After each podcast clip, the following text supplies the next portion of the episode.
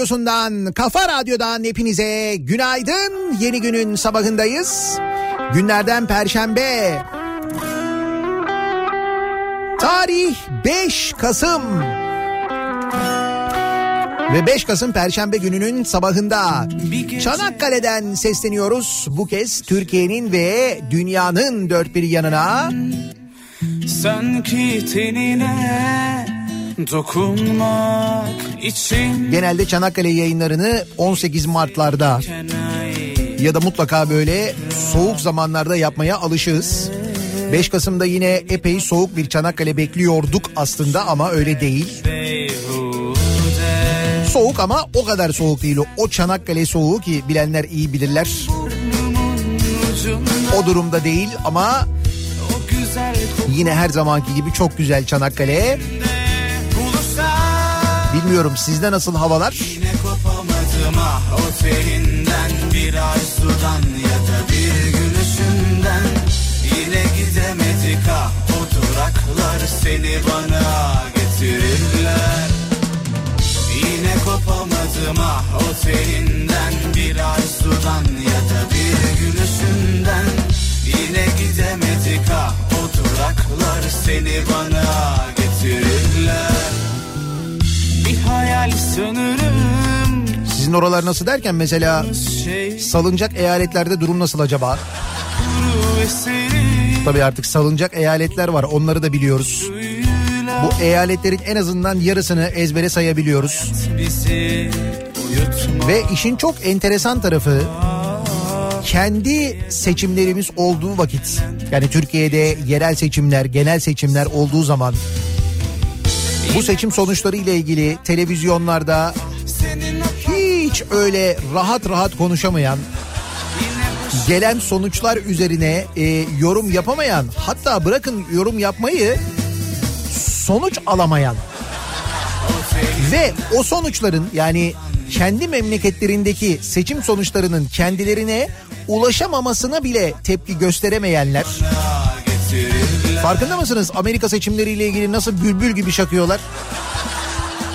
İşte bak özgürlük böyle bir şey biliyor musun? Yani bir konu hakkında istediğin gibi konuşabilme. Hani o konuyla ilgili üstünde bir baskı hissetmeme, bir otosansür uygulamama. Gönlünden geçtiği gibi aklında fikrinde ne varsa bunu rahat rahat söyleyebilme böyle bir şey. O nedenle farkındaysanız Amerika seçimlerini yorumlarken nasıl rahatlar, nasıl böyle mutlular, nasıl rahat rahat konuşuyorlar. Hepsinin yüzünde böyle bir gülümseme. Bu televizyonlara çıkıp yorum yapanları söylüyorum. Yani yanlış yorum yapıyorlar demiyorum yanlış anlaşılmasın. Mutlaka kendilerine göre doğru yorumluyorlar. Mutlaka bir takım izlenimleri var. Mutlaka bir takım şeyler biliyorlar.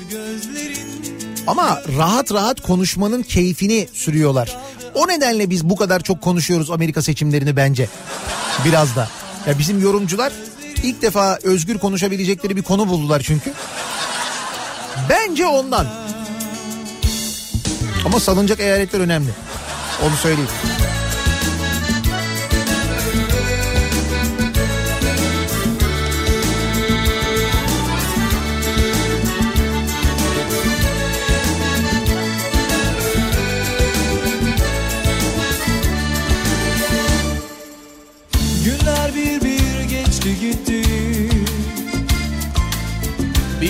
Şey kaldı aklımda. Günler bir bir geçti gitti. Bir tek şey kaldı aklımda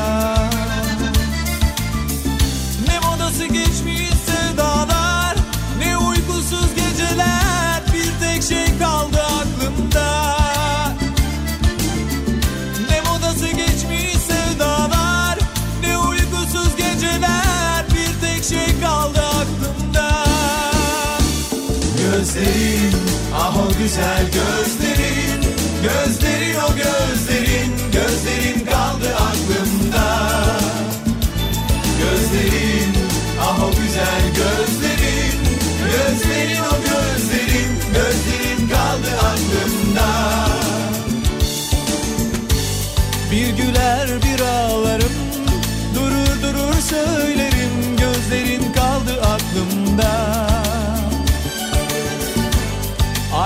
Aşk mı sevgi mi sorma. Belki sevgi yokuşu Gözlerin kaldı aklımda. Gözlerin ah o güzel gözlerin. Gözlerin o gözlerin. Gözlerin kaldı aklımda. Gözlerin ah o güzel gözlerin. Gözlerin o gözlerin. Gözlerin kaldı aklımda. Sonuç ne oldu peki? Yine de hani merak edenler için netice itibariyle karşılıklı itirazlar var. Ee, bu seçimi işte bu oyları çaldırmam mahkemeye giderim e, diyor mesela Trump. Önce kazandım diye çok emin konuşmuştu. Sonra bir konuşma daha yaptı. Orada o emin olma durumu biraz azaldı. Sonra bu kez mahkemeye giderim dedi. Şimdi görüntü Biden'ın kazandığı ya da kazanacağı yönünde. Şey Hayır bizi e, niye ilgilendiriyor? İşte deniliyor ki Biden kazanırsa çok kötü olur. Yani daha ne kadar hani kötü olabilir? Daha ne olabilir yani? Dolar olmuş. Dur bakayım ne kadar şimdi şu andaki. 8.45 galiba değil mi? Dolar olmuş 8.45. o gözlerin Gözlerin kaldı aklımda Euro olmuş 9.92. Gram altın olmuş 520 lira. İşte e, Biden gelirse kötü olur. be. Daha ne olacak arkadaş? Ne kadar daha kötü olabilir yani? Ya biz bu açıdan bakıyoruz. Onun için değerlendiriyoruz, konuşuyoruz üzerine uzun uzun ama aklımda Aşk mı sevgi mi sorma Belki sevgi koşup gözlerin Sabah olup olmadığını saatine bakarak anlayanların programı. Türkiye'nin en batısındayız bu sabah Çanakkale'deyiz. Burada doğal olarak hava daha da geç aydınlanıyor.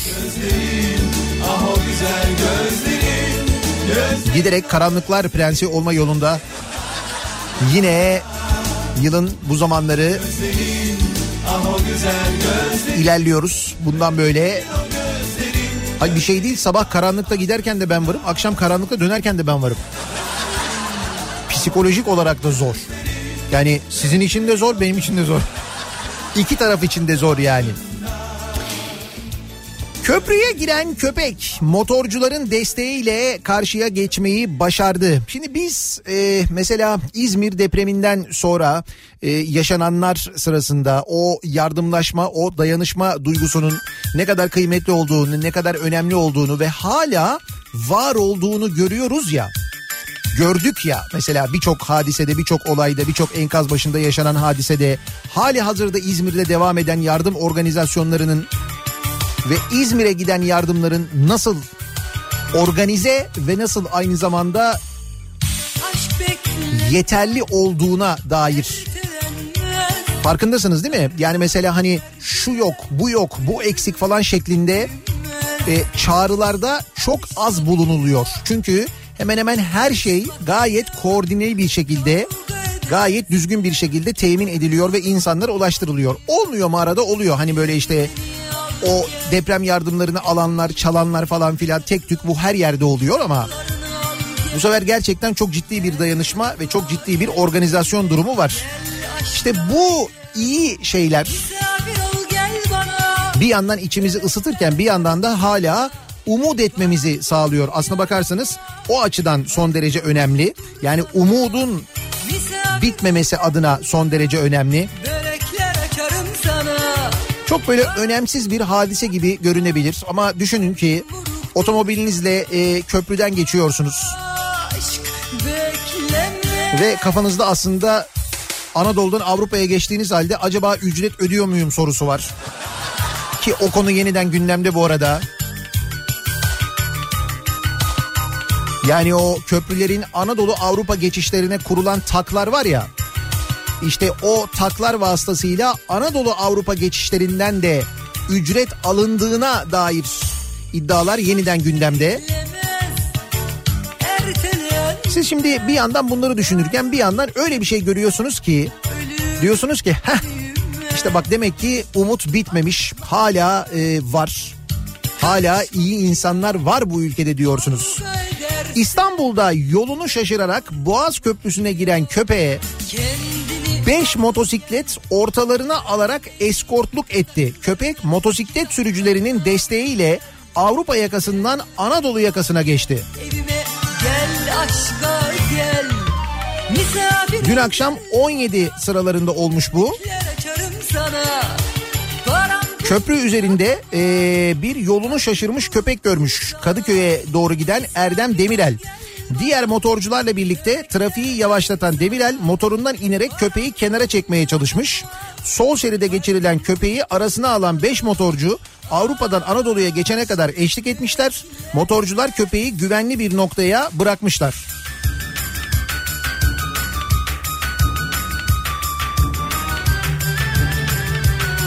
Şimdi köpeğe ceza gelir mi acaba? Kaçak geçti diye. Açarım sana Param pulum yakama Kalbim vuruk Bence devletimiz bunun peşini bırakmaz. Ben sana söyleyeyim. börekler Sen misin köprüden öyle ücret ödemeden kaçak geçen ha? Kalbim vuruktur sana Aşk beklemez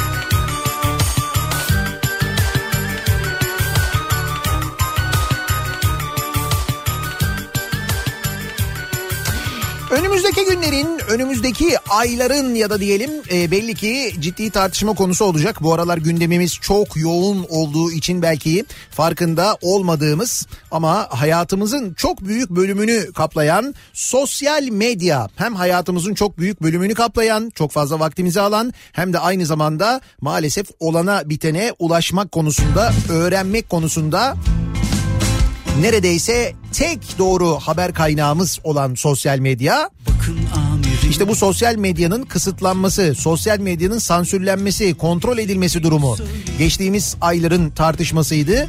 Bakınız geldiğimiz noktaya şey sosyal medya platformlarına onar milyon lira ceza kesilmiş. Şimdi bir e, yasa çıkarılmıştı hatırlarsanız sosyal medyayı kontrol etmek maksadıyla. yabancı İşte Türkiye'de bir temsilci olacak, o temsilci atanacak. İşte orada yazılanlardan o temsilci sorumlu olacak falan atayın birilerini dediler. Adamlar da atamadı.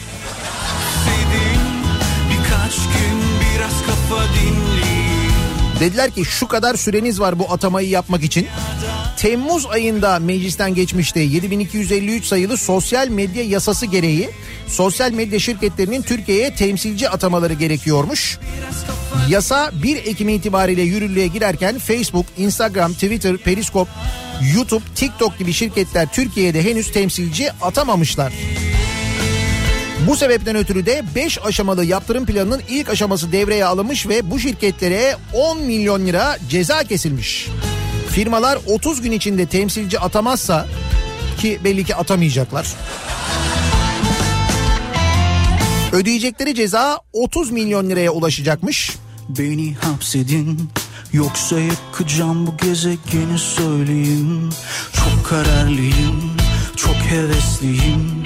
Her şey tek bir kıvılcıma bakar bendiyim Evrenin dışındayım Evimde kiracıyım. Sabah sekiz akşam beş yabancıyım Kimlikte Sivaslıyım Ben hiç aşık olmadım Bu toplumla savaştayım Amirim beni bir hapsedin Birkaç gün biraz kafa dinleyin Bu kalabalık boş dünyada Galiba tertemiz delirdim 30 milyon lira ceza kesildiği diyelim. Onu da ödemediler. Ondan sonra ne oluyor? Yine temsilci atanmaması halinde Türkiye'deki şirketlerin sosyal medya platformlarına reklam vermesi yasaklanıyor. Reklam yasağının ardından yine talep yerine getirilmezse dördüncü aşamada sosyal ağ sağlayıcısının internet trafiği yüzde elli daraltılıyor. Yani işte bu sosyal medya platformlarına e, cep telefonundan bilgisayardan ulaşmak iyice zor hale geliyor. Yani sitesi çok yavaş açılıyor. Eğer yine 30 gün içinde temsilci atanmazsa bu kez internet hızı yüzde 90'a kadar düşürülüyor. Yani bizi böyle günler bekliyor onu söyleyeyim. İster misin tam da o 5. aşamada sosyal medya sitelerine e, uygulanan bu %90 yavaşlatmanın tam da olduğu zamanlarda zaman zaman seçim olsun? yaman E Yok canım. O düşünülmemiştir değil mi? Öyle bir hesap yapılmamıştır herhalde. Ben sanmıyorum öyle bir şey olduğunu. Yaman E Sallanan eyaletler önemli çünkü. Yine bana kaldı dertler yüzüstü Acanına küstü Yine bana kaldı dertler yüzüstü Acanına yandım gönlüm küstü Doldurmuş rakısını karşımda içiyor hiç durmadan. Bıktım aman Allah'ım cümle aşklardan. Doldurmuş rakısını karşımda içiyor hiç durmadan. Bıktım aman Allah'ım cümle aşklardan. Yine bana kaldı dertler yüzüstü Acanına yandım gönlüm küstü. Yine bana kaldı dertler yüzüstü Acanına yandım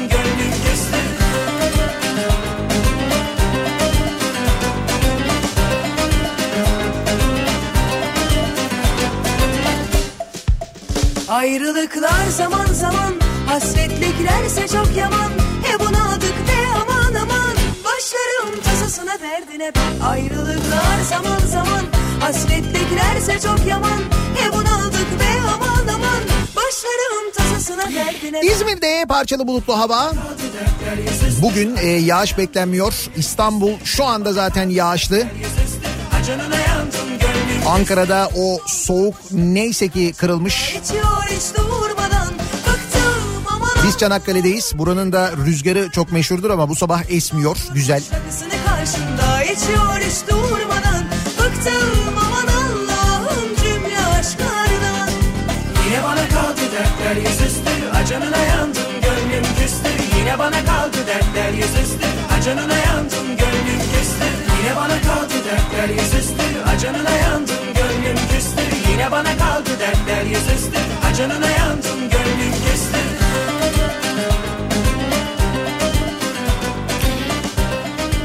Nasıl bir sabah trafiğiyle acaba güne başlıyoruz? Hemen dönelim trafiğin son durumuna şöyle bir bakalım göz atalım.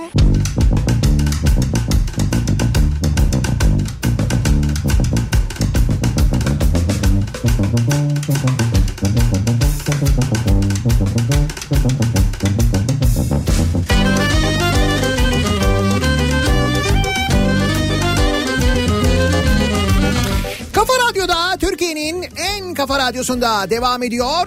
Daha 2'nin sonunda Nihat'la muhabbet. Ben Nihat Sırdar'la. Perşembe gününün sabahındayız. Yedi buçuk oldu saat. Çanakkale'den yayınımızı gerçekleştiriyoruz bu sabah. Bugün Çanakkale'deyiz.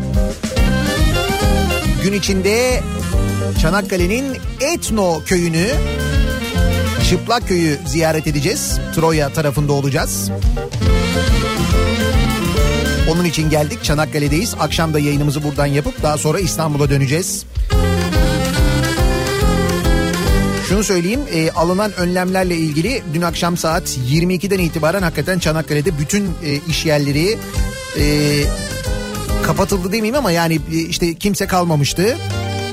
İş yerleri ona göre önlemlerini almıştı. Müşterilerini kapatacaklarını söylemişlerdi ve gerçekten de 22'den sonra hiçbir yer açık değildi. Düşün Şakir'in yeri kapalıydı yani. O derece kurallara riayet ediliyor burada onu söyleyebilirim. Bugünden itibaren Türkiye'nin her yerinde biliyorsunuz. 22'den itibaren bütün lokantalar, kafeler, pastaneler hepsi e, kapanıyor. Sadece paket servisi yapabiliyorlar.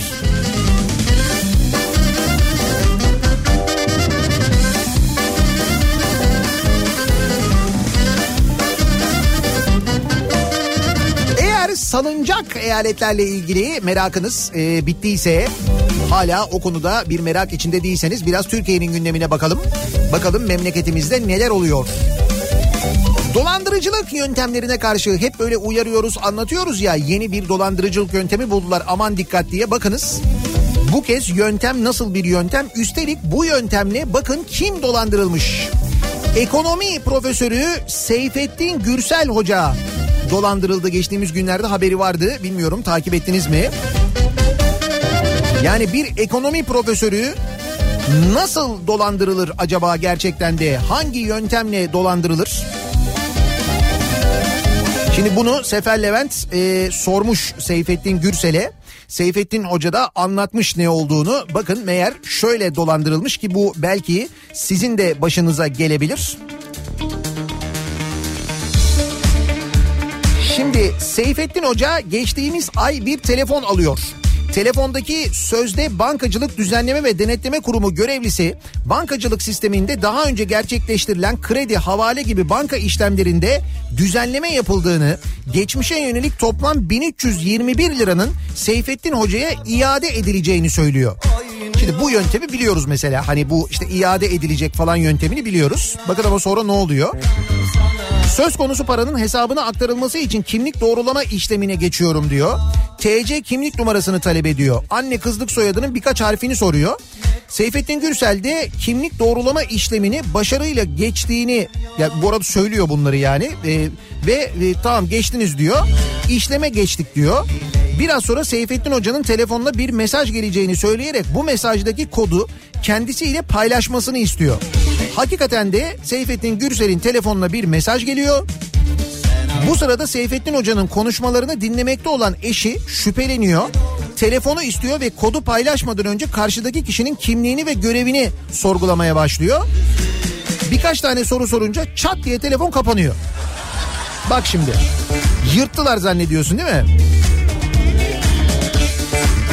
Bir dolandırıcılık girişimiyle karşı karşıya olduklarını anlıyorlar ama olayın üzerinden bir dakika bile geçmeden yeni bir telefon geliyor. Telefondaki şahıs Seyfettin Hoca'nın hesabının bulunduğu bankanın güvenlik görevlisi olduğunu söylüyor. Hemen arkasından bir telefon daha geliyor. Diyor ki Seyfettin Bey az önce bir dolandırıcılık girişimine maruz kaldınız. Dolandırıcıların yaptığı işlemlerin iptalini sağlayacağız diyor. Bak. Bunun üzerine Seyfettin Hoca zaten az önce dolandırıcılık girişiminin girişiminden emin olduğu için karşısındaki güvenlik görevlisinin aramasından memnun kalıyor. Güvenlik görevlisi de ne yazık ki hesabınızdan birkaç işlem yapılmış. Şimdi bu işlemleri iptal etmeye çalışacağız diyor. E, telefondaki şahıs bir elektrik firmasına Seyfettin Hoca'nın hesabından iki ayrı işlemle 24 bin lira ödeme yapıldığını söylüyor. Bu iki işlemin iptali için şifre doğrulama işlemine geçiyoruz diyor. Önce 19 bin lira için bir şifre yolladığını söylüyor. Hoca telefonda gelen şifreyi paylaşıyor. Sonra 5 bin lira için yeni bir şifre yolladığını söylüyor. Hoca bu şifreyi de paylaşıyor. Yeni bir şifre daha paylaşacağını beyan edince Seyfettin Hoca şüpheleniyor. Son şifreyi paylaşmadan telefonu kapatıyor. Sonra Seyfettin Gürsel, Profesör Doktor Seyfettin Gürsel bizzat kendi bankasını arıyor. Olayı anlatıyor ve acı gerçekle yüzleşiyor. Asıl dolandırıcılık sözde güvenlik yetkilisi aradığında gerçekleşiyor meğerse. Bak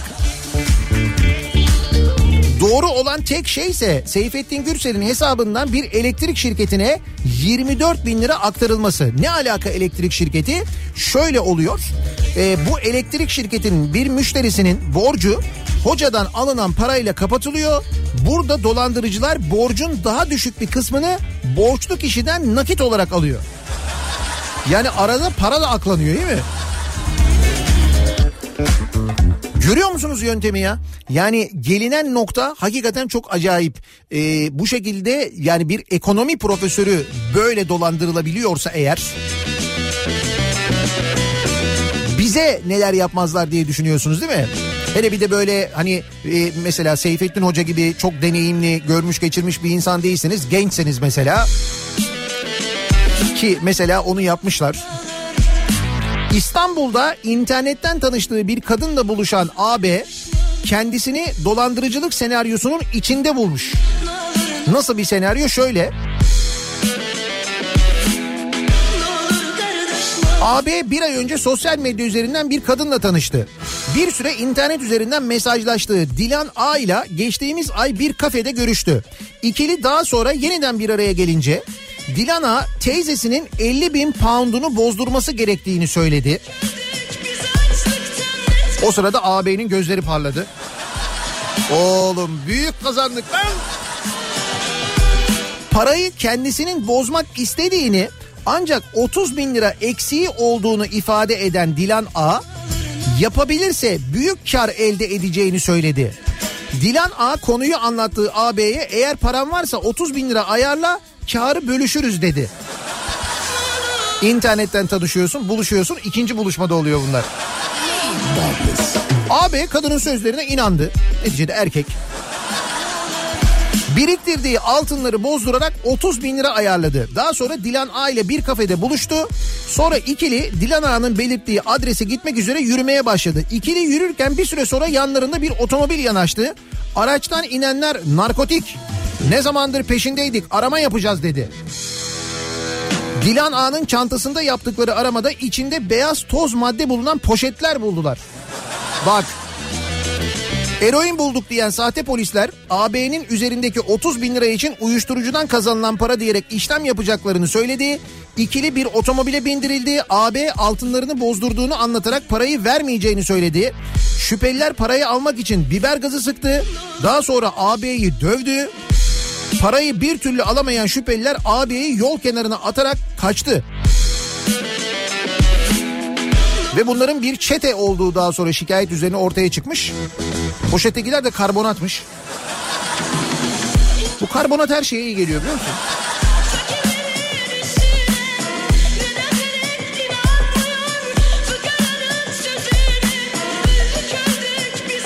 Ya arkadaş neler oluyor ya? Neler oluyor gerçekten de?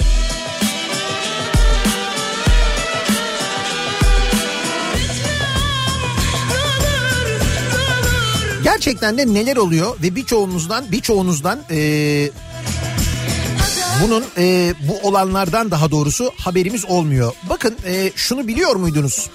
E, diyelim engellisiniz ya da bir engelli yakınınız var mesela. Hızlı trene, yüksek hızlı trene bindirmek istiyorsunuz. Bir yere bir yolculuk e, yapacak. Diyorlar ki e, yer yok. Diyorsunuz ki olur mu canım ben görüyorum yer var. Yani ben internetten bilet alabiliyorum. Diyorlar ki engelliye yer yok.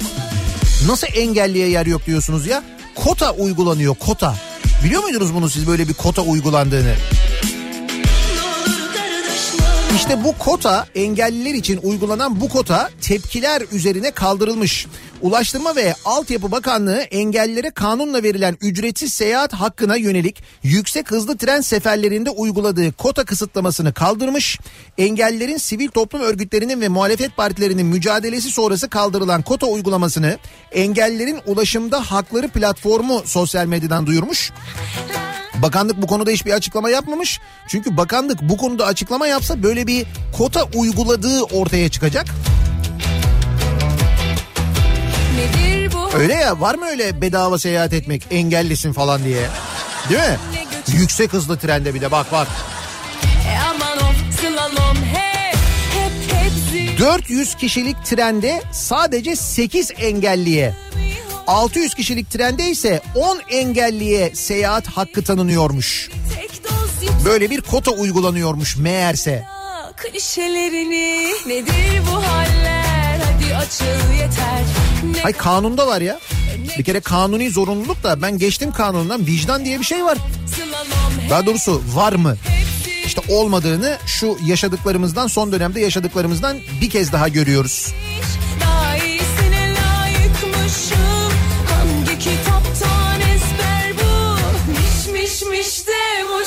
Maalesef vicdansızlık dört bir yanımızı sarmış vaziyette.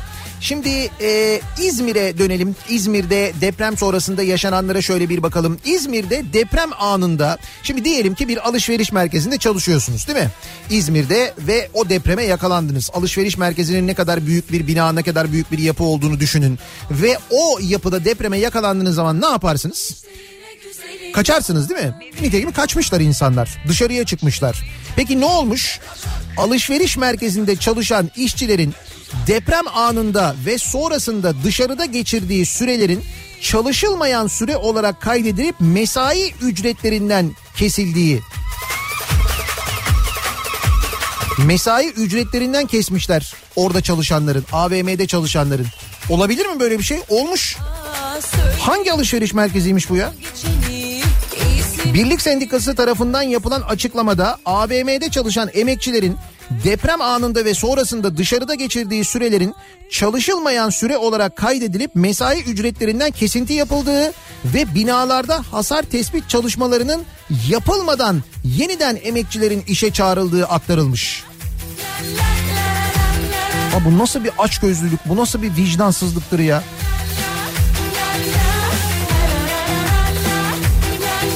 Bakıyorum yazmıyor hangi AVM olduğu. Ama İzmir'de böyle bir AVM var yani.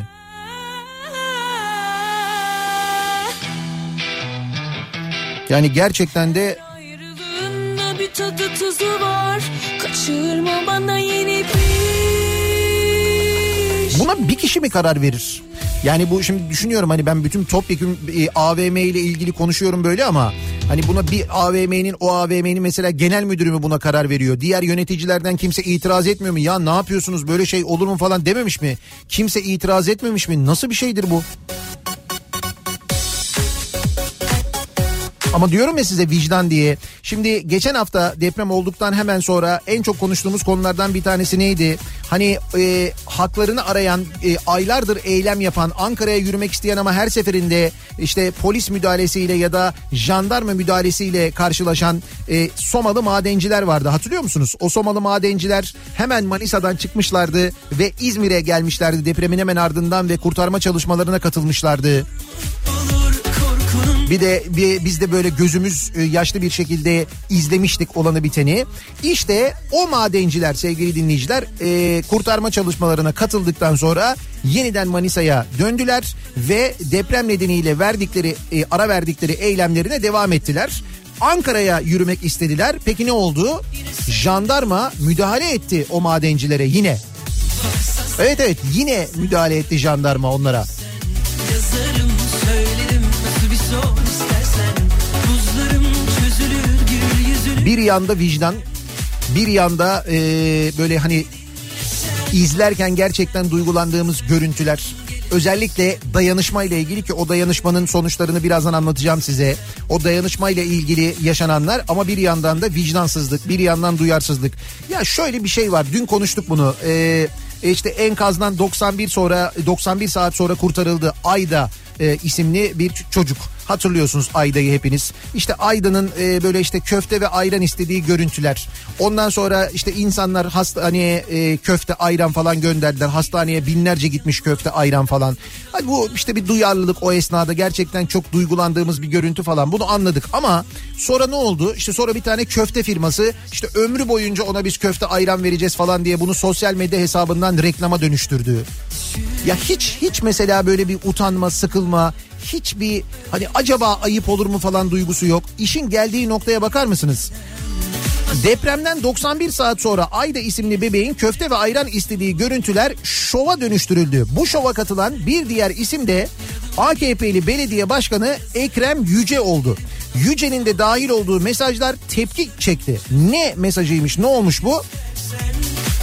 Ee, Ersin İbil isimli kullanıcı sosyal medyada şöyle bir mesaj yazmış. Bu köfte konusuyla alakalı. En iyi köfteyi biz yapıyoruz. Ne dersiniz başkanım? Burada belediye başkanını söylüyor. Sakarya Belediye Başkanı.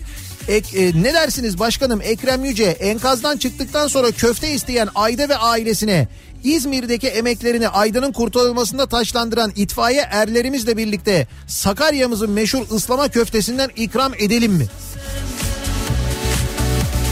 Ya bu çocuğun annesi ölmüş. Bu çocuğun ailesinden hayatını kaybedenler var. Orada yüzlerce insan hayatını kaybetmiş. Bu mu sizin aklınıza gelen? Bizim ıslama köfteyi bu işin içine nasıl sokarız? Acaba bizim köftenin reklamını oradan yapabilir miyiz? En iyi köfteyi biz yapıyoruz. Şimdi sen bunu yazdın. Hadi bunu birisi yazdı mesela. Bunu bir densizlik bu aslında da. Bu bir densiz bunu yazmış. Peki Sakarya Büyükşehir Belediye Başkanı ne yanıt veriyor? Doğru söylüyorsunuz Ersin Bey. Köftenin en lezzetlisi bizde. Yeter ki küçük mucizemiz Ayla gibi Ayla diye yazmış. Bütün kardeşlerimize sağ salim ulaşalım. Gerisi kolay inşallah. Ay sizin reklamınız da batsın, köfteniz de batsın.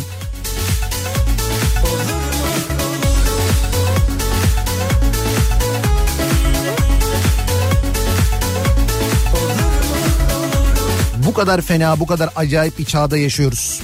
Peki ne oluyor bu arada? Ee, bakın e, İzmir Büyükşehir Belediye Başkanı Tunç Soyer her gün çıkıp İzmirlilere anlatmaya devam ediyor. Her gün yaptığı bu açıklamalar elbette görülmemeye İzmir Büyükşehir Belediyesi'nin yaptığı çalışmalar ısrarla ve inatla medya tarafından görülmemeye devam ediyor. Gösterilmemeye, bilinçli olarak gösterilmemeye devam ediyor. İzleyiniz haber bültenlerini. Veriliyor mu Tunç Soyer eğer? Hayır verilmiyor. İşte İzmir Büyükşehir Belediye Başkanı depremzedelere yapılan erzak bağışlarının 13 milyon liraya bir kira bir yuva kampanyasının ki dün e, anlatmıştık zaman zaman Kafa Radyo'da anlatıyoruz duyuruyoruz.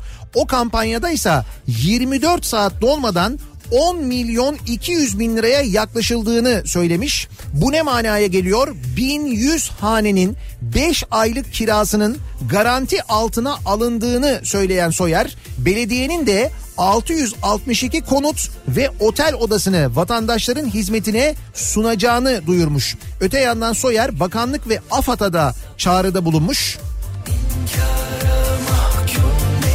Ağır hasar olan yıkım kararı alınmış ve yıkılmış olan 3680 hane olduğunu söyleyen Soyer toplamda en az 1100 hane için 5 aylık kira bedelinin yardımlarla garanti altına alındığını İzmir Büyükşehir Belediyesi tarafından 662 konut ve otel odasının hizmete sunulacağını böylece en az e, 1172 hane için bugünden itibaren yaşam alanı sunacaklarını söylemiş. Yani 1172 aile e, çadırda kalmayacak ya da konteynerde kalmayacak. Onlar şimdiden e, yerlerini en azından yeni binalar yapılana kadar evleri yeniden yapılana kadar şu anda garanti altına almış. 5 ayları garanti altına alınmış vaziyette. E, demiş ki e, Tunç Soyer ayrıca Çevre ve Şehircilik Bakanlığı ve AFAD'a rica ediyoruz. Böyle kibar bir adam rica ediyor. Bütün bu olanlara bitenlere kendisine yapılanlara rağmen. 1762 depremzedemizin ismini verirlerse biz bu isimleri bu kaynağımızla buluşturacağız. İsimlerini e, isimleri aldığımız andan itibaren kendilerini bu evlere yerleştirmeye başlayacağız demiş. Şimdi belediye bu çaba içindeyken insanlar bu dayanışmayı gösterirken işte e, dün duyurduğumuz anlattığımız aynı zamanda bu kampanyayla bir kira bir yuva.org siz de girerek bu kampanyaya destek verebilirsiniz bu arada. Bir kira bir yuva.org sitesine girebilirsiniz. Oradan kira desteğinde bulunabilirsiniz. Elinizden geldiğince, maddi imkanınız yettiğince işte bir yandan bu çalışma, bir yandan bu dayanışma gerçekleşirken bir yandan da bakın ne vicdansızlıklar oluyor aynı zamanda. Deprem üzerinden reklam yapmaya çalışanlar mı istersiniz? Köftesinin reklamını yapmaya çalışan mı istersiniz? Bu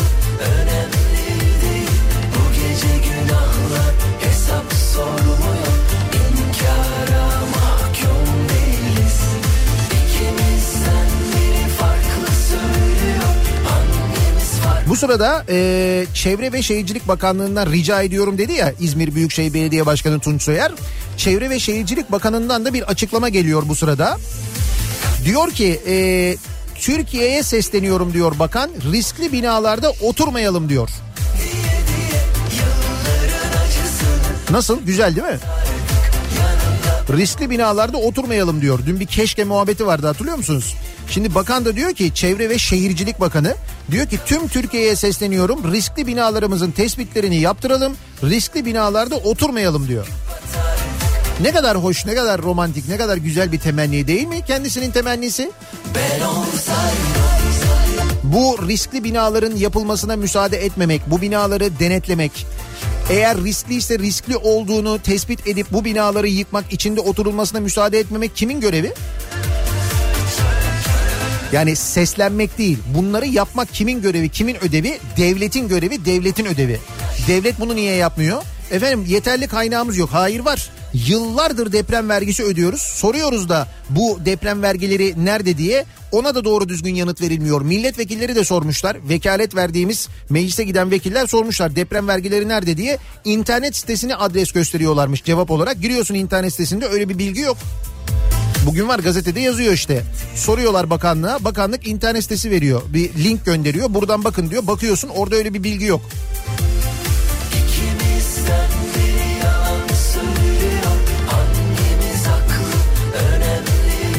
Ve biz bütün bunların içinde bir yandan da aynı zamanda bir ekonomi kriziyle boğuşuyoruz.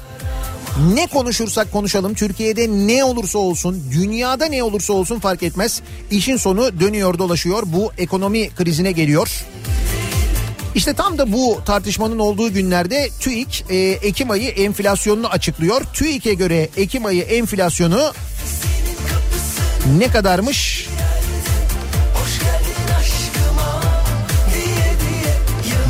Yüzde e, iki küsürdü galiba değil mi? 2.17 TÜİK'in enflasyonu. Yani diyor ki bir ayda diyor fiyatlar diyor bu kadar arttı diyor.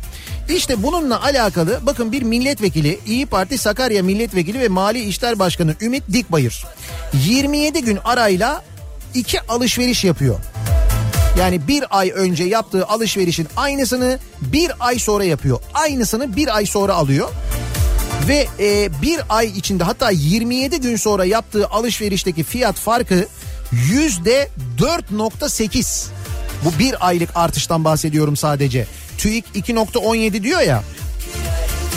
Yüzde 4.8 yani TÜİK'in söylediğinin iki mislinden fazla. Yani katı yani. Düşününüz.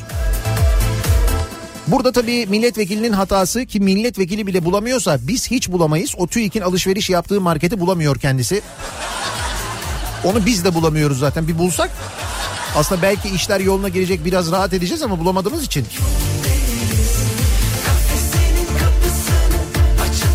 Bütün bu olan bitenler karşısında zaman zaman kendi kendimizi söylüyoruz ya ya ben olacağım orada var ya şöyle yaparım işte ben o bakanın yerinde olacağım ya da ben o belediye başkanının yerinde olacağım ya da ben o yöneticinin yerinde olacağım işte ben e, ilk iş şunu yapardım falan diyoruz ya.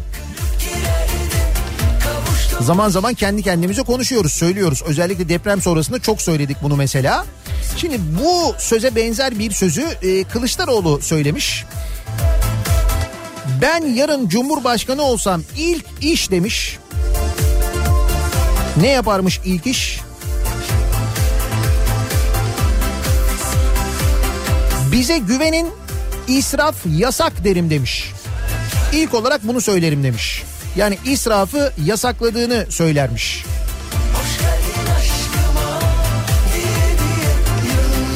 Biz bu bundan sonra israf etmeyeceğiz. E, israf bundan sonra yasak. Asla gereksiz harcama yapmayacağız. Gereksiz harcama yapılmayacak falan diye çokça konuşuyoruz. E, çokça da aynı zamanda e, böyle bu yönde kararlar alındı, toplantılar yapıldı. Hatırlayın. Hatta bir ara plaketleri falan yasakladılar. Bak bak.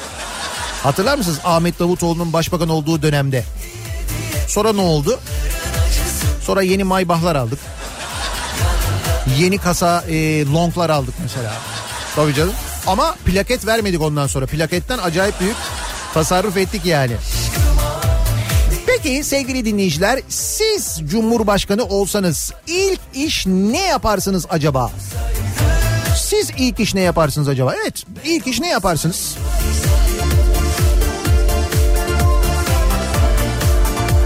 Dinleyicilerimize soralım. Öyle oldu, böyle oldu. Ne bileyim ben bir anda sizi aday gösterdiler. Halk acayip böyle bir teveccüh gösterdi.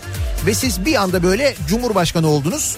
İlk iş ne yaparsınız acaba diye soruyoruz biz de bu sabah dinleyicilerimize. Cumhurbaşkanı olsam ilk iş bu sabahın konusunun başlığı olsun. Sosyal medya üzerinden soralım dinleyicilerimize bakalım ne yaparlarmış acaba Cumhurbaşkanı olsalar. Twitter üzerinden yazıp gönderebilirsiniz. Böyle bir tabelamız, hashtagimiz, konu başlığımız var. Cumhurbaşkanı olsam ilk iş bu sabahın konusunun başlığı sosyal medya üzerinden yazıp gönderebilirsiniz. Mesajlarınızı niyatetniyatsırdar.com elektronik posta adresimiz. Bir de WhatsApp hattımız var 0532 172 52 32 0532 172 kafa. Buradan da yazabilirsiniz mesajlarınızı. Reklamlardan sonra yeniden buradayız.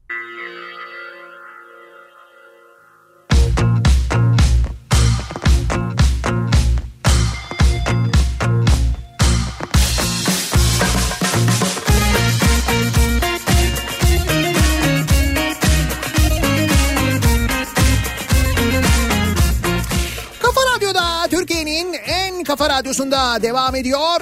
Daha 2'nin sunduğu Nihat'la muhabbet. Ben Nihat Sırdar'la. Perşembe gününün sabahındayız. 8'i 2 dakika geçiyor saat. Kara güneşten gün Yetki bende olsa bak neler yaparım diyenler. Soruyoruz bu sabah dinleyicilerimize. Cumhurbaşkanı oldunuz diyelim ki ne yaparsınız acaba diye soruyoruz. İlk iş ne yaparsınız? İlk kararınız ne olur? Böyle Cumhurbaşkanı kararnameleri, Cumhurbaşkanlığı kararnameleri çıkarılıyor ya onlar kanun hükmünde oluyor. İşte mesela ilk hangi konuyla ilgili kararname çıkarırsınız? İlk kararınız ne olur acaba diye soruyoruz. Cumhurbaşkanı olsam ilk iş bu sabahın konusunun başlığı. Cumhurbaşkanı olsam ilk iş okulların güçlendirilmesi için karar veririm diyor bir dinleyicimiz. Bakınız bu konuyla ilgili hakikaten bu önemli şöyle önemli. Bu konuyla ilgili bir karar var. Daha doğrusu dün Türkiye Büyük Millet Meclisi'nde okulların güçlendirilmesiyle ilgili depremle alakalı okulların güçlendirilmesiyle ilgili bir önerge veriliyor sevgili dinleyiciler. bu Ve bu önerge AKP ve MHP'li üyelerin oylarıyla reddediliyor. Milli Eğitim Bakanlığı'nın yatırım bütçesinin artırılması talebiyle Meclis Plan ve Bütçe Komisyonu Başkanlığı'na önerge sunuyor milletvekilleri. Garopaylan, Necdet İpek Yüz ve Erol Katırcıoğlu 10 milyar lira arttırılsın e, Milli Eğitim Bakanlığı'nın e, ödeneği, yatırım ödeneği bu 10 milyar lirayla deprem bölgelerindeki okullar güçlendirilsin ya da yeniden yapılsın diyorlar. Önerge komisyonun AKP ve MHP'li üyelerinin red oyuyla geri çevriliyor. Hani dün mesela deprem komisyonu, araştırma komisyonu kurulsun falan diye e, evet demişlerdi ya. Yani onun ne kadar kerhen e, kabul edildiği ve ne kadar işe yaramayacağını buradan anlayabilirsiniz aslında. 10 milyar lira diyorlar ya 10 milyar lira arttırılsın diyorlar. Milli Eğitim Bakanlığı bütçesi arttırılsın, okullar güçlendirilsin ya da okullar yeniden yapılsın diyorlar deprem bölgelerinde. mısın O okulların içinde çocuklarınız var ve milletvekilleri AKP ve MHP'li milletvekilleri hayır diyorlar buna.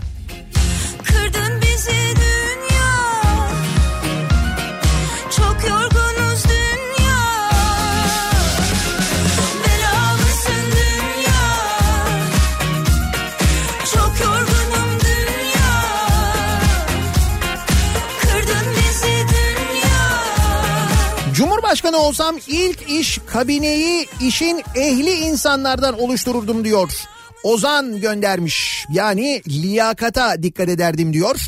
İşin ehli insanlardan bir kabine oluştururdum diyor. Kabine meclis dışından oluşturuluyor biliyorsunuz. Bu nasıl bir Cumhurbaşkanı olsam ilk iş adil bir vergilendirme sistemi getirirdim. Her sorunun temelinde bu yatıyor bence diyor mesela bir başka dinleyicimiz. Cumhurbaşkanı olsam ilk iş parlamenter sisteme dönmek için çalışırdım diyen var. Kuytu bahçemde baharsın Sen gül de güller utansın Nasıl da toprak kokarsın Cumhurbaşkanı olsam ilk iş Çankaya Köşkü'ne taşınır. Sarayı geçmiş dönemin şaşasını göstermesi ve tekrar yaşanmaması için müze yaparım diyor. O kadar büyük müzeye gerek var mı ya? Üniversite olabilir orası bir eğitim için kullanılabilir belki. Acıyor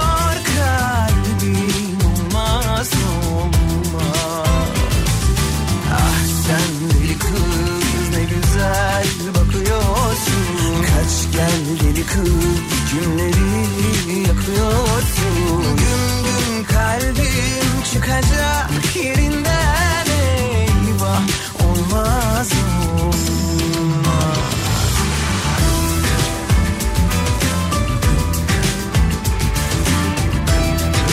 Cumhurbaşkanı olsam ilk iş ülkenin off düğmesini bulup kapatırdım. Böyle bir kapa aç yapınca belki kendine gelir diyor. Dinleyicimiz. Umut işte demiş. O bizim genel yöntemimiz zaten. Bir şey bozulduğunda, arızalandığında önce bir kapa aç yapıyoruz. Hani belki o sırada düzelir falan diye düşünüyoruz.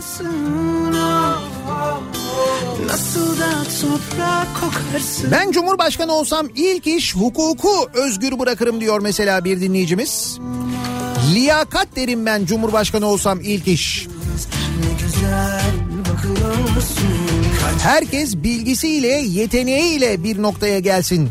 Onun için çalışırım diyen var. Köyleri büyütür, şehirleri küçültürdüm diyor mesela Murat. Ah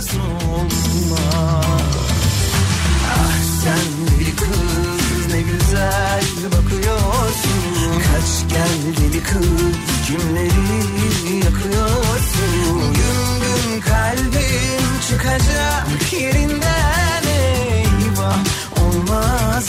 Cumhurbaşkanı olsam ilk iş tarımı kalkındırır. Bölgeye göre yetiştirilebilir olan ürünlerin yerli tohumlarını ücretsiz dağıtır. Çiftçi için mazotu vergisiz sağlardım. Çiftçiden ürünlerin vergisini almaz, aracılarıysa sıkı denetim altında tutardım. Evet gerçekten de tarım önümüzdeki günlerde çok ama çok daha önemli hale gelecek. Kendi kendine yetebilme çok kıymetli olacak dünya için. Böyle bir döneme doğru giderken bu kadar verimli toprakları olan bir ülke olarak tarımla tarımı bu hale getirmemiz ve böyle bir tarım bakanımızın olması ne kadar büyük talihsizlik değil mi?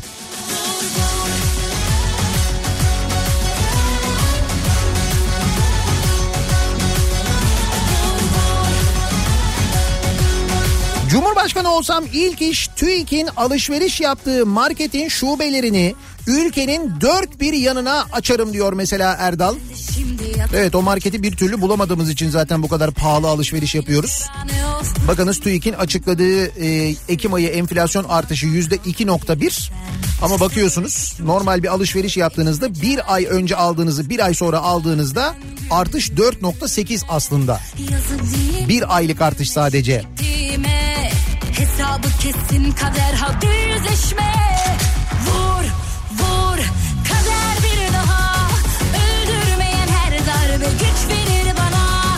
Vur vur. Cumhurbaşkanı olsam ilk iş bebek mamalarının, çocuk bezlerinin ve kedi köpek mamalarının KDV'sini, vergisini sıfırlardım diyor Ziya.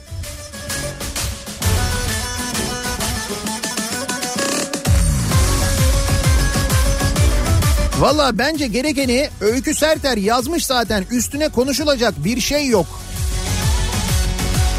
Ne kadar doğru yazmış değil mi Öykü Serter? Ve nasıl da şaşkınlık içinde insanlar bir yandan aynı zamanda. Hani nasıl e, böyle böyle şeyler söylenebiliyor falan diye düşünüyoruz. Asıl e, kötü olan şey de bu zaten. Buna şaşırıyor olmamız. Değil ömrüme şu çektiğime Hesabı kesin kader hadi yüzleşme Vur vur kader bir Cumhurbaşkanı olsam ilk iş ülkede ticari zekanın gelişmesinden daha çok ahlaki çürümenin yok edilmesine yönelik anaokulundan itibaren her çocuğa üniversiteye kadar haftada 10 saat ders koyardım diyor. Soysal göndermiş. Bunu neden söylemiş biliyor musunuz? Ya daha e, kaç gün oldu? İki gün mü oldu? Hani enkaz altından kurtarılan çocuklardan bir tanesi kurtaran e, görevlinin eline böyle tutunmuştu parmağına tutunmuştu hatırlıyor musunuz? Sonra onu böyle bir e, karikatür haline daha doğrusu bir e, çizim haline getirmişlerdi. Umudunu asla kaybetme diye. Ya o umudunu asla kaybetme çizimini bardakların kupaların üzerine basıp satmaya başlamışlar ya.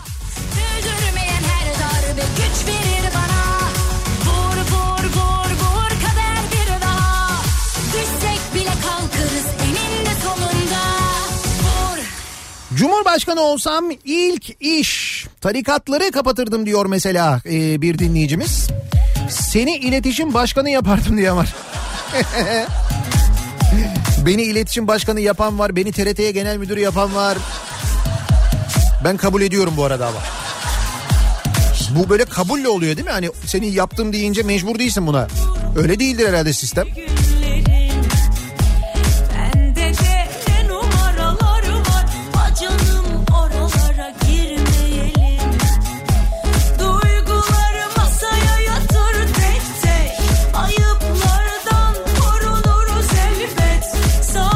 Cumhurbaşkanı olsam ilk iş gelip senin programına ilk röportajımı verirdim diyor. Vay büyük onur. Güzel bir şey bu.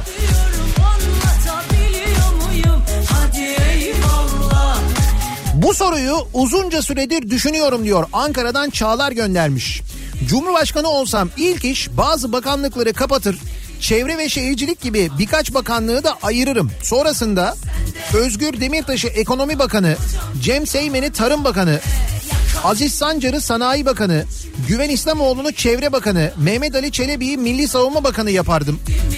Adalet ve Sağlık Bakanlığı başta olmak üzere birkaç bakanlığın atama yetkisini kendimden alır. Adalet Bakanlığı'nı üst mahkemelerin seçimine, Sağlık Bakanlığı'nı devlet hastanelerinin başhekimlerinin seçimine, Çalışma Bakanlığı'nı sendikaların seçimine bırakırım. Benim kabine hayalim ülkesini düşünürken gözleri dolan insanları görmek diyor Çağlar.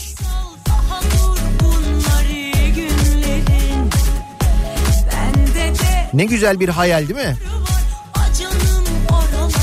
Cumhurbaşkanı olsam ilk iş önce eğitimi düzeltirim. Mesela eğitimi de bağımsız yapmak lazım. Siyasi iktidarlardan tamamen kurtarmak lazım. Hangi iktidar gelirse gelsin ilk eğitime dalmasını engellemek. Milli Eğitim Bakanlığı'nı mümkün olduğunca bağımsız kılmak lazım. Eğitim politikası zırt pırt değişmesin diye.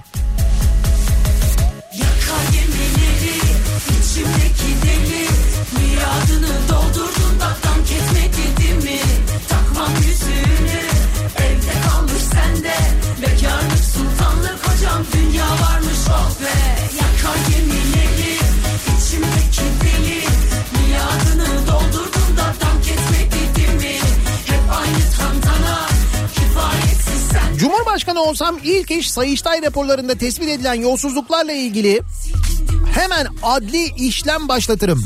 Makam araçlarının sayısını azaltırım, mülakat sistemini kaldırırım. Eskiden en azından bugünden daha bağımsız olan yargı ve basını serbest bırakırım. Düşünce özgürlüğünü yeniden sağlamaya çalışırdım diyor. Şanlıurfa'dan İsmail göndermiş.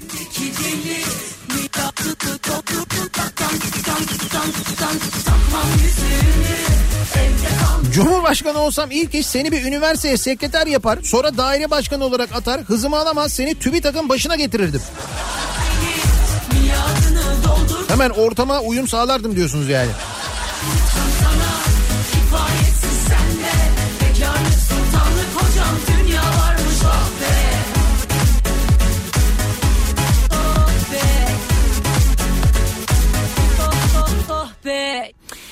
25 yıl müşteri garantili yol, köprü, havalimanı gibi anlaşmaların yapım maliyetlerini muhataplarına öder. O sözleşmeleri iptal ederdim Cumhurbaşkanı olsam ilk iş diyor bir dinleyicimiz. Yazılı kural ve kanunların uygulanması hususunda denetleme ve ceza mekanizmalarının çalıştırılmasını sağlardım aynı zamanda.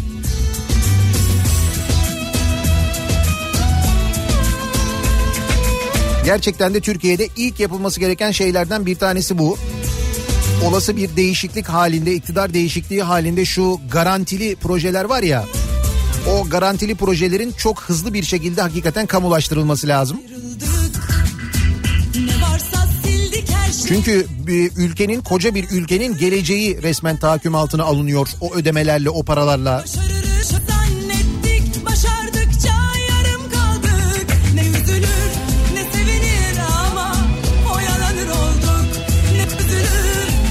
Cumhurbaşkanı olsam ilk iş tarikat, cemaat, vakıflar bunların hepsini kapatırım.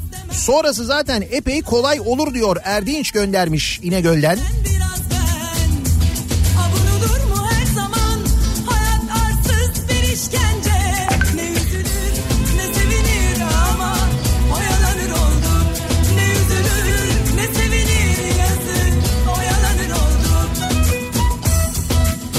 Cumhurbaşkanı olsam ilk işim bütün yapıların depreme ve diğer doğa- doğal afetlere dayanıklı hale getirilmesini sağlardım.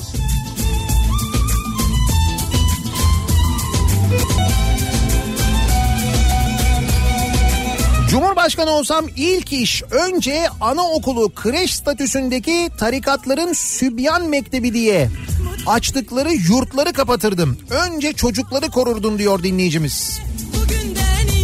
Bir de böyle bir şey var değil mi? Sübyan mektebi de- denilen şeyler var. Geç olsa da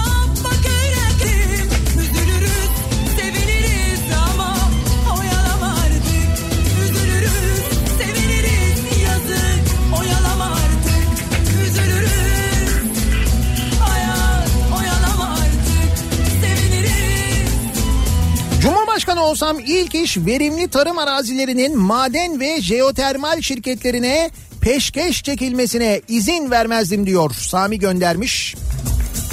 Köy enstitülerini yeniden uygulamaya koyar. Ülkemizi topyekün üretime geçirir. Hak, hukuk ve adaletin tarafsız olmasını sağlardım diyor. Ziya göndermiş mesela. Cumhurbaşkanı olsam ilk iş bunları yapardım diyor.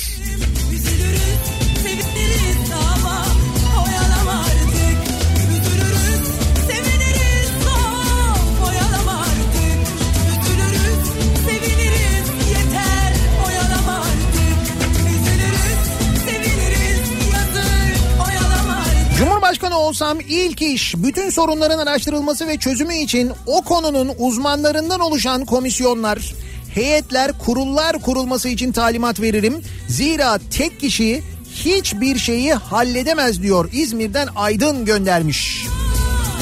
O işin uzmanlarının çalışması gerekir değil mi o konuda? Her şeyin kararını zaten her konunun kararını bir kişi verebilir mi canım? Bir insan her şeyi bilebilir mi? Olmaz zaten. Osmanlı zamanında böyleymiş. Evet bir padişah varmış.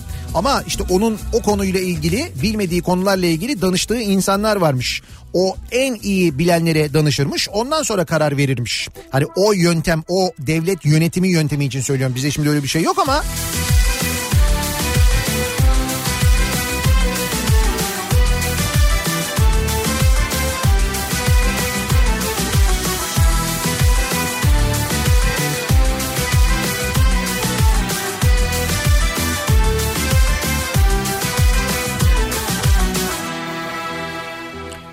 Cumhurbaşkanı olsam ilk iş halk trafik kazalarında ölmesin diye otomobillerden aldığım vergiyi azaltır. Daha güvenli otomobillere binmelerini sağlardım insanların. Ve bütün ülkede metro, tramvay gibi toplu taşıma araçlarını yaygınlaştırırdım diyor. bir dinleyicimiz. Cumhurbaşkanı olsam ilk iş işi liyakatli kadrolara bırakır. Ülkemin harikalarını seyre dalardım diyor.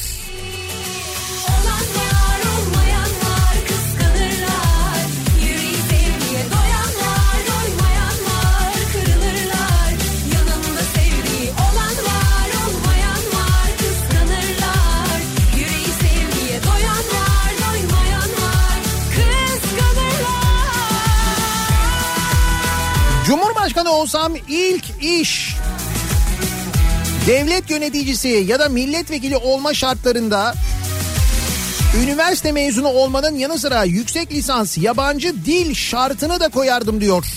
Diyorum ya milletvekili adayı olabilmek için örneğin KPSS şartı KPSS'den belli bir puan alabilme şartı örneğin 70 puan alabilme şartı getirilse değil mi?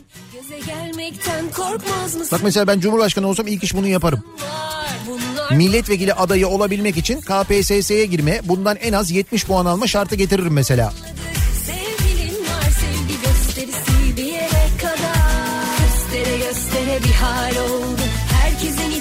Cumhurbaşkanı olsam ilk iş öğretmen maaşlarını artırırdım diyor Umut göndermiş.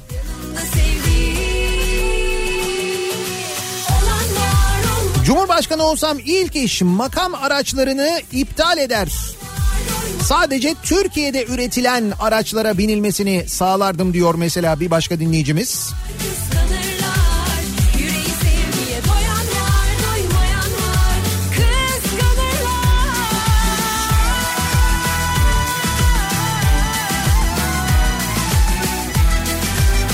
Cumhurbaşkanı olsam ilk iş Yeliz ve benzeri milletvekilleri için Türkçe, diksiyon ve cep telefonu kullanma eğitimi zorunluluğu getiririm. İşte benim o az önce söylediğimi yaparsanız yani milletvekili olabilmek için ya da milletvekili adayı olabilmek için KPSS şartı getirilmiş olsa zaten böyle yeriz gibi problemlerimiz olmayacak ki bizim.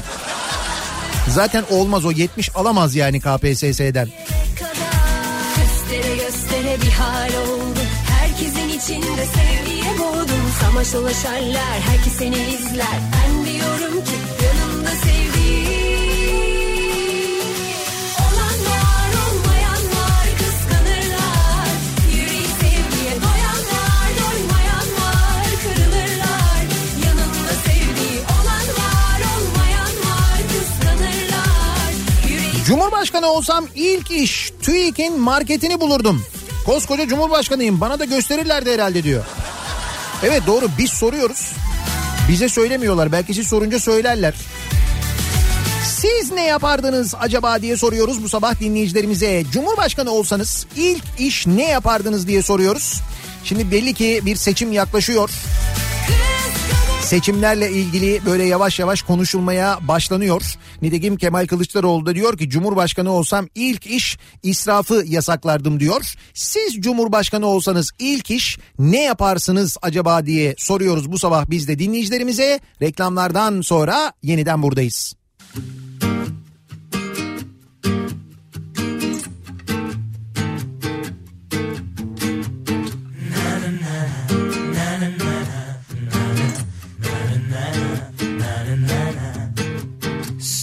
Seviyorsan söyle bence Yüzüne yüzüne baka baka gözüne.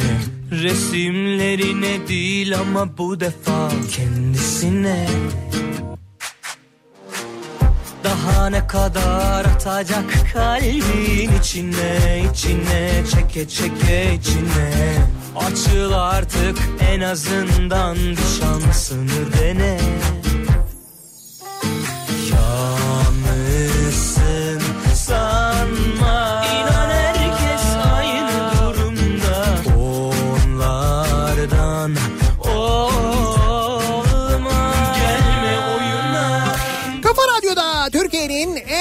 radyosunda devam ediyor. Day 2'nin sunduğu Nihat'la muhabbet. Ben Nihat Sırdar'la. Kim kafa tutabilmiş 8.30'u geçtik. Perşembe gününün sabahındayız. Siz Cumhurbaşkanı olsanız ilk iş ne yaparsınız diye soruyoruz. Şimdi mesela Amerika'da işte bir başkanlık seçimi var. Ee, başkanın değişmesi bekleniyor. Biden öndeymiş gibi görünüyor. Son gelen bilgiler bu yönde bu arada. bırak Oldu da Türkiye'de böyle bir seçim oldu. Ama vaktinde ama öncesinde siz Cumhurbaşkanı oldunuz. İlk iş ne yaparsınız acaba? Cumhurbaşkanı olsam ilk iş yapılacak o kadar işin arasına kış saati uygulamasını koyardım diyor mesela Mehmet. Ha, saatlerin yeniden geri alınmasını, saatlerin ya da yeniden ileri alınmasını sağlardım diyor. Şu karanlıkta işe gitme meselesini çözerdim diyor. Daha ne kadar atacak kalbin içine içine çeke çeke içine. Açıl artık en azından bir şansını dene.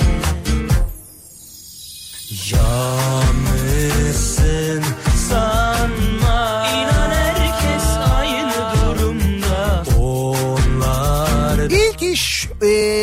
insan nedir, nasıl olunur konulu bir eğitim hazırlardım Cumhurbaşkanı olsam diyor dinleyicimiz. Depremden nemalanmaya çalışan mahlukatlara ve tecavüzcüleri serbest bırakıp düşüncesini ifade edeni içeride tutan, dahası buna alkış tutan kesime de eğitimi bedava yapardım.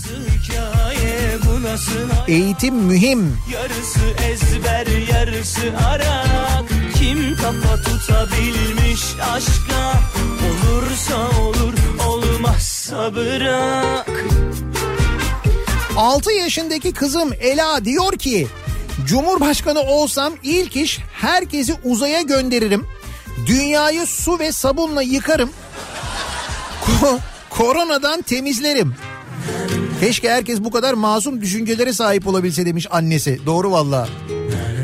Güzel fikirmiş ha. Herkesi uzaya gönderiyorsun. Komple sabunla yıkıyorsun. Hatta belki çamaşır suyu da kullanabiliriz bak orada. Fena fikir değilmiş yani. Elacım öpüyorum seni.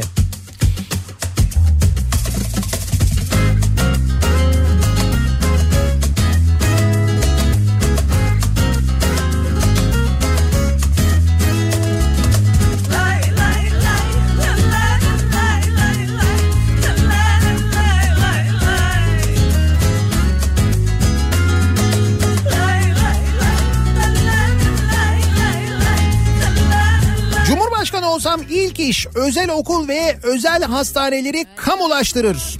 Eğitim ve sağlığı tamamen ücretsiz yapardım diyor Mersin'den Gamze göndermiş. Cumhurbaşkanı olsam ilk iş vergide adaleti sağlar. Tüm resmi kurumların denetiminde liyakati baz alır. Denetime önem verirdim diyor.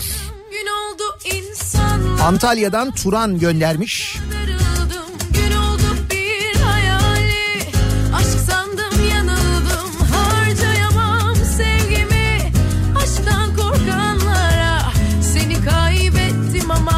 İstanbul'da bu sabah da yine gökkuşağı var bazı yerlerde. Dün de ne gökkuşağı yaptı yalnız değil mi?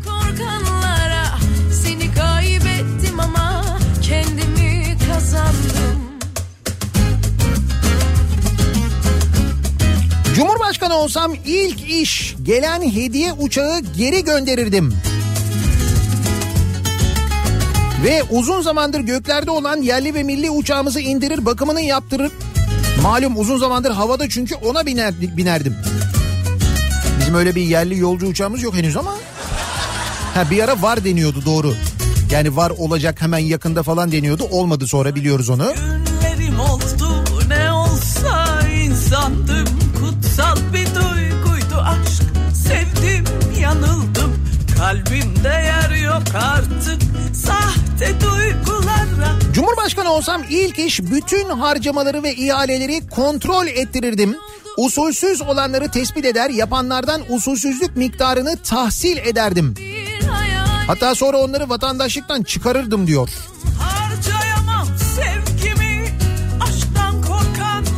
Cumhurbaşkanı olsam ilk iş şeffaf bir medya olabilmesi için adalet için ayrıca yasa çıkarırdım. Aşktan Mesela medya sahibi olanların başka bir iş yapmasının önüne geçecek bir kanun. Kamuyla herhangi bir iş yapmalarının onların ve yakınlarının önüne geçecek bir kanun. Fena olmayabilir evet. Aşk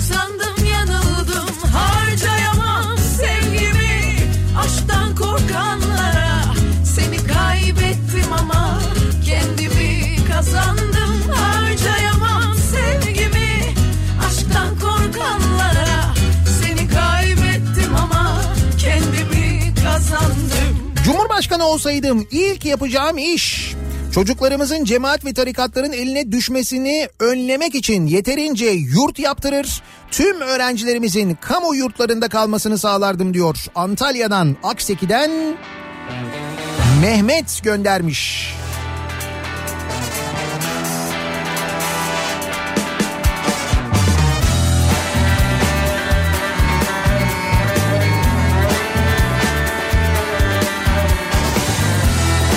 Cumhurbaşkanı olsam ilk iş iş adamından milletvekili olamaz zorunluluğunu getiririm ki işçi hak ettiği ücretleri alabilsin diyor Sami. Nasıl bir dert? Ezelden beridir Ben ona hasret. Gönlümden geçiyor. Kopsun kıyamet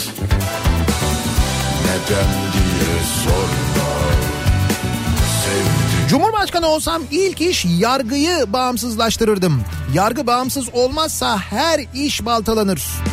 Her şeyin başında adalet var. Hep söylüyoruz ya adalet olmazsa hiçbir iş düzgün olamıyor. Düştüm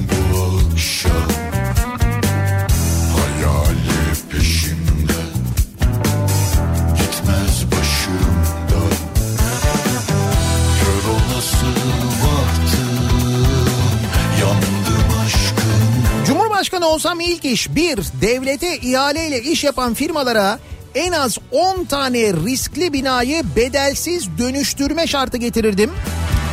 Bir de milletvekili maaşını düşürürdüm. Zaten düşürürsem sadece milletini düşünenler başvurur.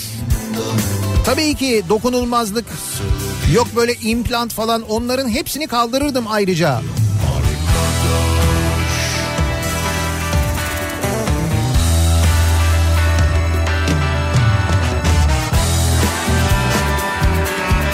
Bu arada milletvekilleri için KPSS zorunluluğu getirirsek soruları çalmayacakları ne malum diye soruyorlar. Canım zaten sistem orada en başına bak Cumhurbaşkanı olsam ilk iş bu sınav sistemini kökten değiştirirdim onu söyleyeyim. Orada öyle güvenlik önlemleri alırdım ki ben.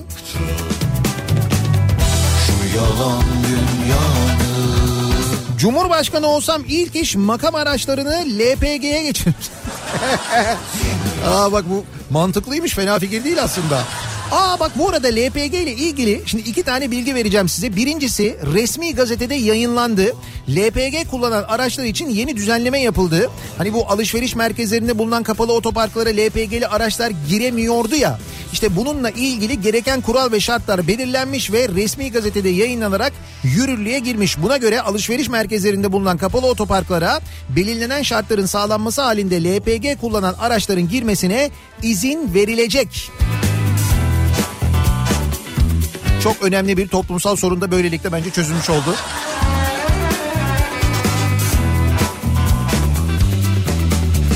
Ama öyle demeyin gerçekten de e, hem şimdi akaryakıt fiyatlarının artışı bir yandan hem de aynı zamanda sıfır araç fiyatlarının acayip yükselmesi ki ÖTV zammı sonrası bu yükseliş daha da hızlandı. Buna bağlı olarak ikinci el araç fiyatlarının da hareketli ve yükselmeye devam etmesi, işte piyasada böyle araç bulunamaması, ikinci el bazı araçların çok ama çok pahalı olması, işte sıralarda beklenilmesi falan ister istemez e, acaba işte bir ikinci el araç e, alsak ama bu aracı e, mesela LPG'ye mi dönüştürsek diyenler için yakıt ekonomisinde en azından böyle bir avantaj sağlayalım diye düşünenler için bu aralar mesela devam eden bir kampanya var. BRC'nin bir kampanyası var. Ondan bahsedeceğiz. Şimdi bir kere yüzde 40 yakıt ekonomisi vaat ediyor. LPG dönüşümü tüketiciler için oldukça iyi bir çıkış yolu. İşte aracını değiştiremiyorsan yakıtını değiştir vaadi tam da bu noktada devreye giriyor. Yorgun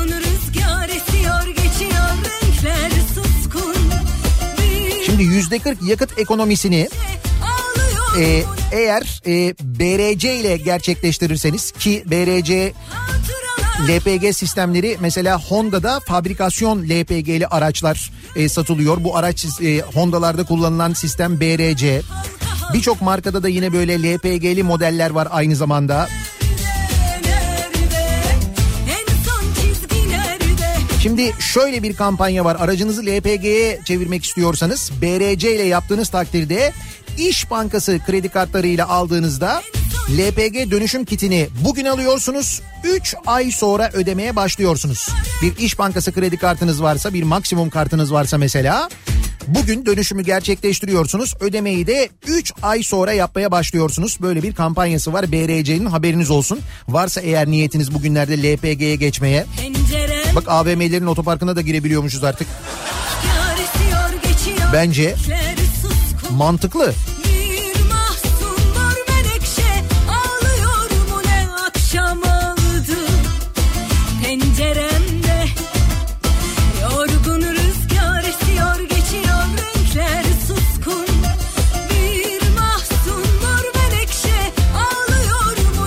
Cumhurbaşkanı olsam ilk iş siyasette yaş sınırı getirirdim. Belli bir yaşın üstünde siyaset yapılmasını yasaklardım diyor. Bir başka dinleyicimiz. Hatıralar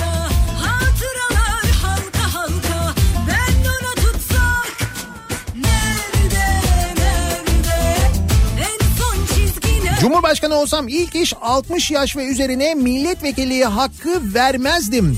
Ayrıca emeklilik yaşı dolmadan hiçbir milletvekiline emeklilik hakkı da vermezdim.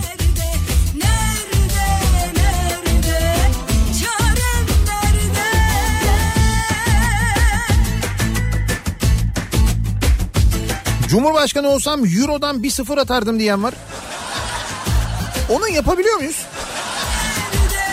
Ya biz kendi kendimize yaparız da onlar ne derler acaba? Tabii öyle bir şey var.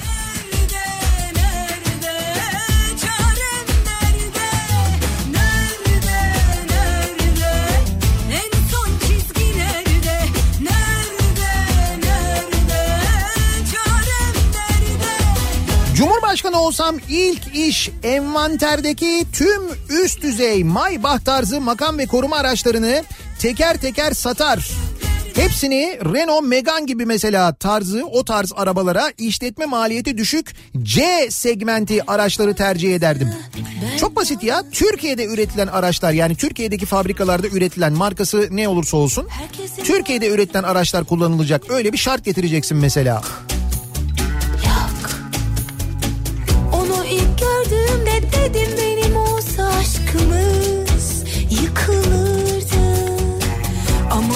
Cumhurbaşkanı olsam ilk iş vatandaşlarımın Cumhurbaşkanını dilediklerince eleştirmelerine izin verirdim diyor bir dinleyicimiz. Bütün köylere ziraat mühendisi kadrosu açar muhtarlara bağlardım onları diyor bir başka dinleyicimiz. Olacak olacak olacak olacak o benim olacak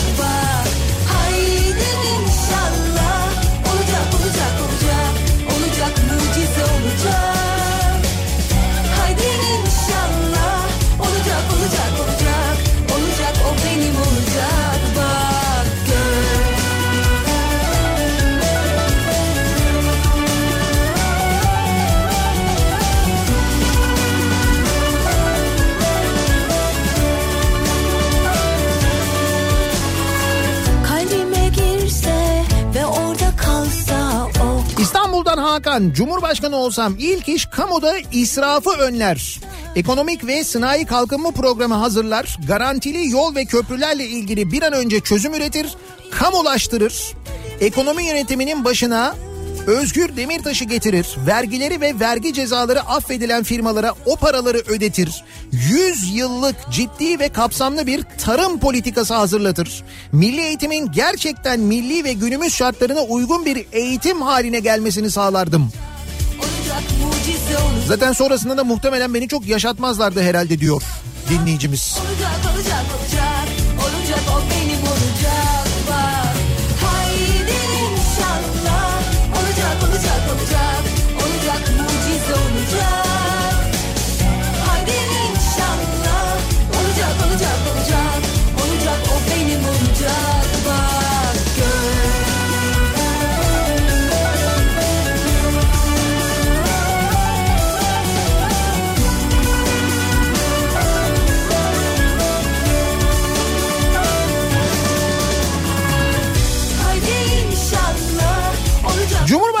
olsam emekçilerin ve asgari ücretlilerin maaşlarını yükseltir.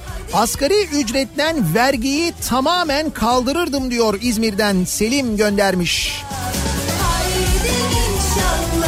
Birçok alandaki birçok konuyla ilgili haksız vergilerin kaldırılması yönünde en çok mesaj geliyor. Gelen mesajlara şöyle bir baktığımızda siz Cumhurbaşkanı olsanız ilk iş ne yaparsınız acaba diye soruyoruz bu sabah dinleyicilerimize.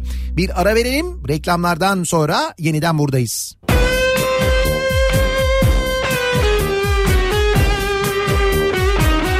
Bir gün belki hayattan Geçmişteki günlerden Bir teselli ararsın Bak o zaman resmime Gör akan o yaşları.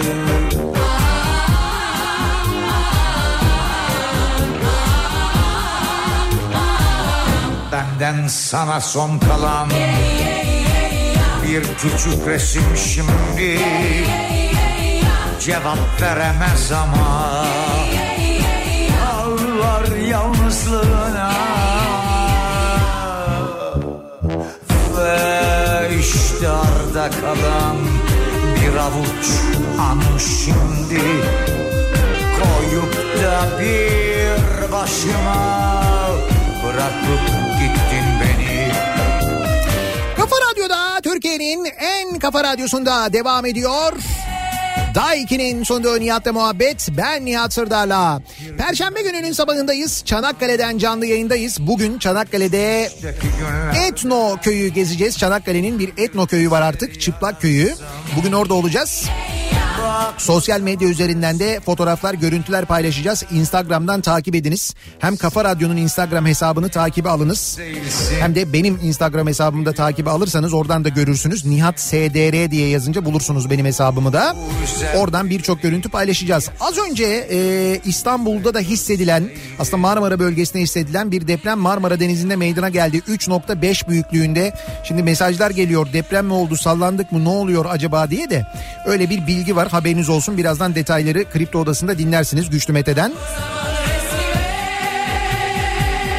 Benden sana son kalan bir küçük resim şimdi Siz Cumhurbaşkanı olsanız ilk işiniz ne olurdu acaba diye sorduk.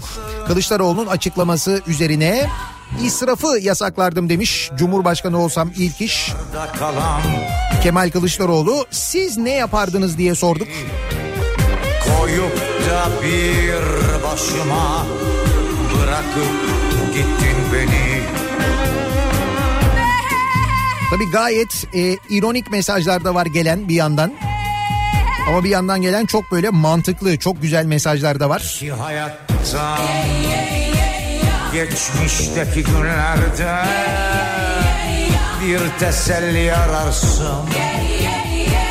Bak o zaman resmime. Sen yalnız değilsin biliyorum neredesin Cumhurbaşkanı olsam ilk iş memleketteki tüm okulların kontrolünü yapar. Depremle ilgili en ufak sıkıntısı olan okulların hemen yeniden yapılması talimatını verirdim demiş bir dinleyicimiz. İşte dün bir teklifte bulunulmuş Türkiye Büyük Millet Meclisi'nde Plan Bütçe Komisyonu'nda 10 milyar lira ek bütçe verilsin Milli Eğitim Bakanlığı'na. Tüm e, okullar kontrol edilsin, yenilenmesi gerekenler yenilensin diye. Ve bu teklif Meclis Plan Bütçe Komisyonu'nda AKP'li ve MHP'li üyelerin oylarıyla reddedilmiş sevgili dinleyiciler. Daha yeni bu kadar büyük bir deprem yaşadıktan sonra, o deprem sonrası olanı biteni gördükten sonra, çocuklarımız okullardayken üstelik bu deprem gerçekleşmişken, biz bunu bu dönemde yaşamışken gelen bu teklifin reddedilmesi, milletvekilleri tarafından reddedilmesi ne kadar enteresan değil mi? Milletvekilleri. biliyorum neredesin Birazdan Kripto Odası başlayacak. Güçlü Mete Türkiye'nin ve dünyanın gündemini son gelişmeleri sizlere aktaracak.